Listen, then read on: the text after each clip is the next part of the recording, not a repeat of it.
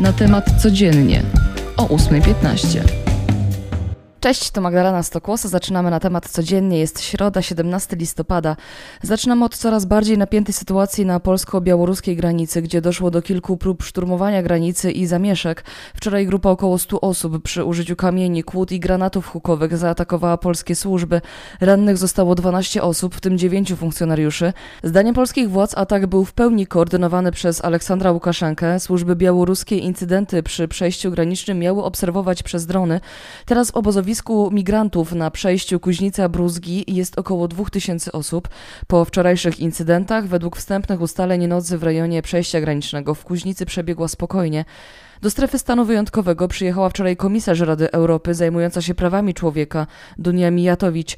Na miejscu spotkała się z aktywistami, służbami i samorządowcami. Ma za zadanie ocenić, jak w Polsce przebiega kryzys migracyjny i czy migranci są odpowiednio traktowani. Jak zapowiedziała, w czwartek spotka się też z polskimi władzami.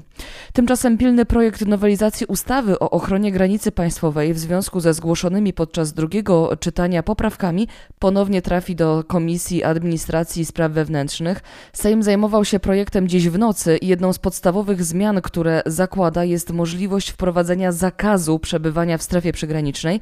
Zakłada też rekompensaty za działania w strefie. Teraz sport. Niestety Hubert Hurkacz zaliczył drugą porażkę w ATP Finals. Polak wczoraj na korcie zmierzył się z Janikiem Sinnerem. Włoch zastąpił kontuzjowanego Matteo Berettiniego.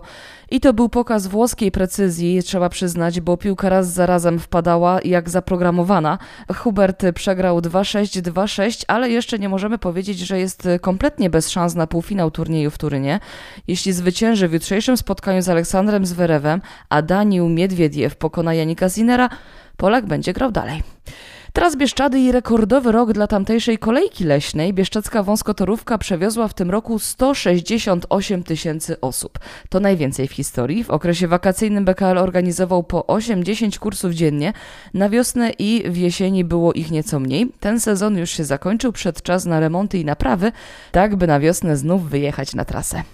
Przenosimy się do Nowego Jorku. Tam Sylwester tylko dla zaszczepionych. Wraca największa impreza na Times Square, która przyciąga prawdziwe tłumy, ale w tym roku nie zostaną na nią wpuszczone osoby, które nie są w pełni zaszczepione przeciwko koronawirusowi.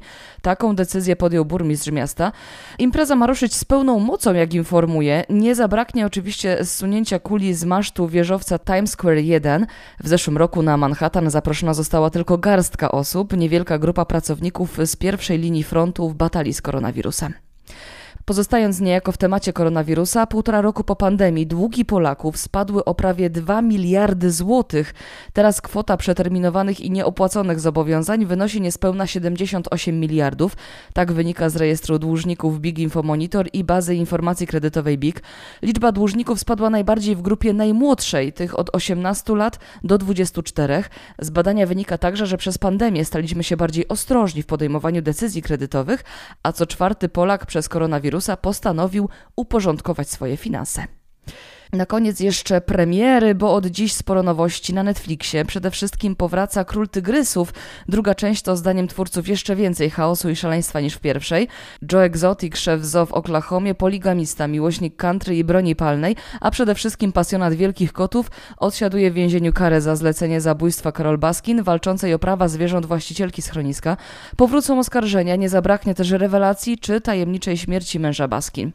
A to nie wszystko, bo w serwisie od dziś też drugi drugi sezon przygód dwóch słowiańskich wojów, czyli polskiej animacji Kajko i Kokosz. Będzie to 9 13-minutowych odcinków. Do ekipy dołączają nowe osoby. Usłyszymy m.in. Jerzego Sztura, Andrzeja Seweryna, Olafa Lubaszenkę, Krystynę Jandę czy Brodkę. I z zapowiedzi już wiemy, że to nie ostatnie spotkanie z mieszkańcami Mirmiłowa, bo Netflix zapowiedział też już trzecią odsłonę produkcji. Ja już Wam też mogę zapowiedzieć jutrzejszy podcast. Magdalena Stokłosa, dzięki za dziś i do usłyszenia. Cześć.